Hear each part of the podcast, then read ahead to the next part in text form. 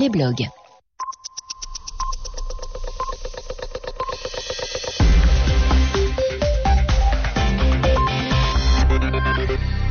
Merci d'écouter Radio France Internationale. Il est 20h temps universel, 22h à Paris. Le journal en français facile. Kassongo Mwema Yamba Yamba. Bonsoir. Officiellement, pas de signe de manifestation ce dimanche à Téhéran, mais l'Iran durcit le ton contre la Grande-Bretagne, accusée d'avoir voulu saboter le scrutin présidentiel. L'opposant Mousavi appelle ses partisans à la retenue. Au Nigeria, l'armée a débuté les tractations avec les groupes rebelles du delta du Niger pour un désarmement pacifique. Cette semaine, le gouvernement va proposer l'amnistie aux miliciens qui déposeront effectivement les armes. Coupe des confédérations de football, groupe B en Afrique du Sud, le Brésil mène 3-0 devant l'Italie et les États-Unis mènent 1-0 devant l'Égypte. On s'achemine vers des demi-finales inédites qui pourraient opposer Brésil, Afrique du Sud et Espagne-Égypte. Le journal en français facile. L'Iran durcit le ton contre la Grande-Bretagne. Téhéran accuse Londres d'avoir voulu saboter le scrutin présidentiel, ce que David Miliband, le ministre britannique des Affaires étrangères, a formellement démenti. Mais ce dimanche, le gouvernement iranien a convoqué les ambassadeurs et représentants des 27 pays européens en poste à Téhéran, où officiellement on n'a enregistré aucun signe de manifestation. Toutefois, des fusillades répétées ont été entendues dans deux quartiers du nord de la capitale iranienne. Entre-temps, Mirossein Mousavi, le principal adversaire de Mahmoud Ahmadinejad, veut poursuivre la lutte, mais il invite ses partisans à manifester avec retenue. Ce combat pour la démocratie est très soutenu en Occident. Des marches ont été organisées ce dimanche dans plusieurs capitales européennes. À Paris, des politiques, des écrivains, des intellectuels et différentes associations ont organisé un vaste rassemblement place d'Iéna dans le 16e arrondissement. Reportage Sylvie Coffey. Je suis énervée de voir autant de morts, je suis énervée de voir mon peuple souffrir autant. Ils méritent la liberté, il faut arrêter la dictature, ils en souffrent et nous on est là pour les défendre, on est là pour les soutenir. Où est mon vote? Comme cette manifestante, ils étaient des centaines à brandir des affiches de toutes les couleurs pour soutenir les Iraniens dans leur exigence de la vérité des urnes. Pour Dominique Sopo de SOS Racisme et signataire de cet appel, il est urgent aujourd'hui de se mobiliser. Cet appel, pour nous, ça renvoie à la volonté de soutenir le peuple iranien et d'appeler la population française à soutenir le peuple iranien dans l'épreuve qu'il est en train de subir, à une répression dont on a vu hier par ailleurs qu'elle devenait de plus en plus sanglante. Un combat nécessaire mais douloureux pour l'écrivain d'origine iranienne Marjane Satrapi. C'est insoutenable sur le degré de violence que ça présente. C'est de notre devoir aussi d'être là pour dire qu'on est avec eux, que le monde suit.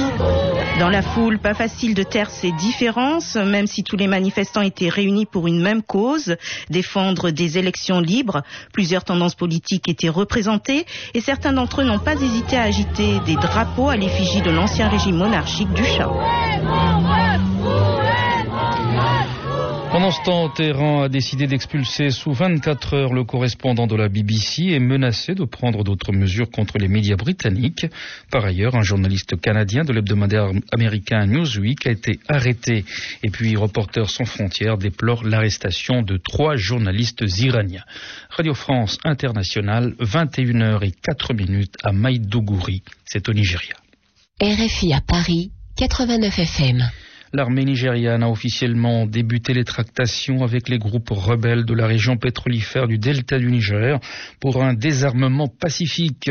Une initiative qui débute alors que va se préciser cette semaine la proposition d'amnistie du gouvernement pour les militants qui déposeront effectivement les armes. Les détails, Ali Cabré. Le gouvernement mène une manœuvre délicate sur 2 fronts, celui militaire d'une part, avec des répliques systématiques contre les camps de rebelles qui attaquent ses positions, et puis d'autre part, celui diplomatique, avec les tractations en cours pour étoffer la proposition de loi d'amnistie.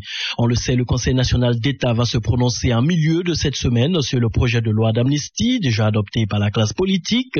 Ce Conseil comprend le président des gouverneurs des 36 États, d'anciens chefs d'État et chefs traditionnels de haut rang. Il va avaler actualiser la formule définitive de l'amnistie qui sera présentée aux militants.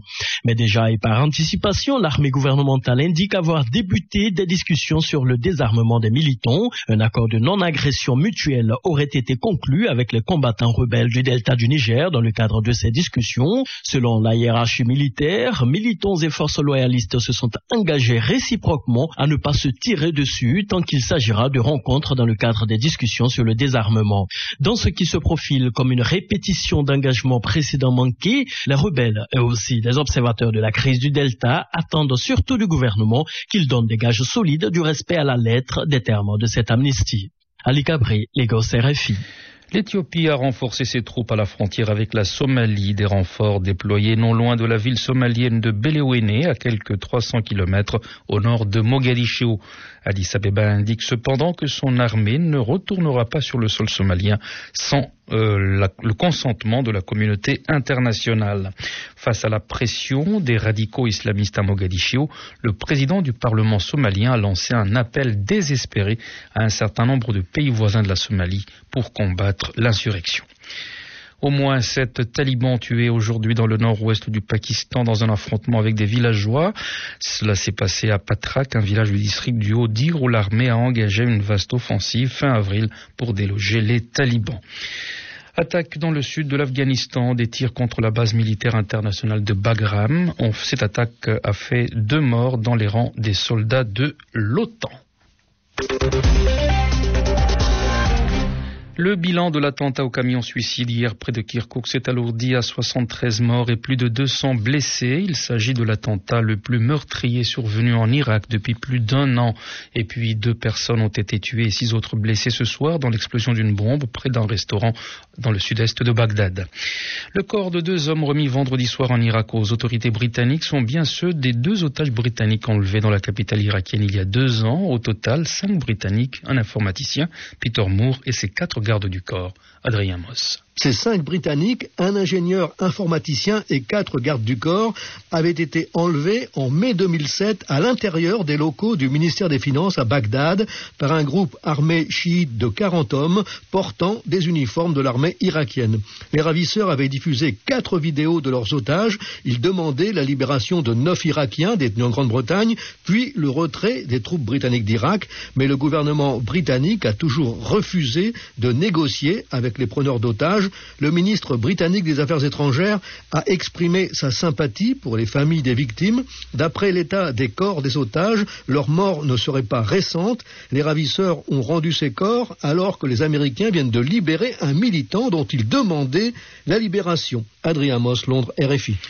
Les Italiens se sont rendus aux urnes ce dimanche pour un référendum réformant la loi électorale au profit des grands partis et pour le 2e tour des élections locales. Des élections où la gauche espère limiter les dégâts du premier tour. L'un des scrutins les plus surveillés sera celui de la présidence de la province de Milan, l'un des derniers fiefs de la gauche dans le nord de l'Italie. Une personne a été tuée ce dimanche lors d'affrontements entre partisans en Haïti où se déroule le 2e tour des élections sénatoriales partielles. Les électeurs étaient appelés à renouveler le tiers de leur Sénat. Football, la Coupe des Confédérations, dont on connaîtra ce soir l'affiche des demi-finales au terme de 2 derniers matchs du groupe B. À la mi-temps et même à 8 minutes de la fin du match, le Brésil mène devant l'Italie 3-0 et les États-Unis mènent devant l'Égypte 1-0 dans le groupe A.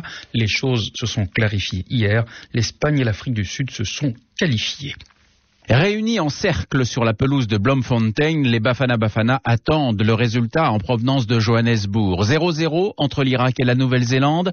Quelques bras se lèvent alors en signe de victoire, mais la joie est furtive car l'Afrique du Sud vient de s'incliner devant l'Espagne 2-0. Jamais elle n'a été en mesure de rivaliser avec l'équipe championne d'Europe. Suite à une faute de Mokoena dans la surface, David Villa tire le pénalty, le gardien repousse. Furieux de son échec, Villa se rattrape. 1 minute plus tard à la 55e sur un superbe enchaînement amorti de la poitrine, reprise de volée. 1-0 puis 2-0 à la 73e grâce à Llorente. L'Espagne réussit un premier tour sans faute et établit un nouveau record du monde, 15 victoires consécutives, mieux que le Brésil, la France et l'Australie. L'Afrique du Sud, elle, songe au progrès qu'il lui reste à faire. Dans cette poule, elle n'a finalement battu que la Nouvelle-Zélande et si elle est qualifiée, elle sait qu'elle devra jouer beaucoup mieux mieux pour inquiéter en demi-finale le vainqueur du groupe B, que ce soit le Brésil, l'Italie ou l'Égypte. Merci Christophe Jousset.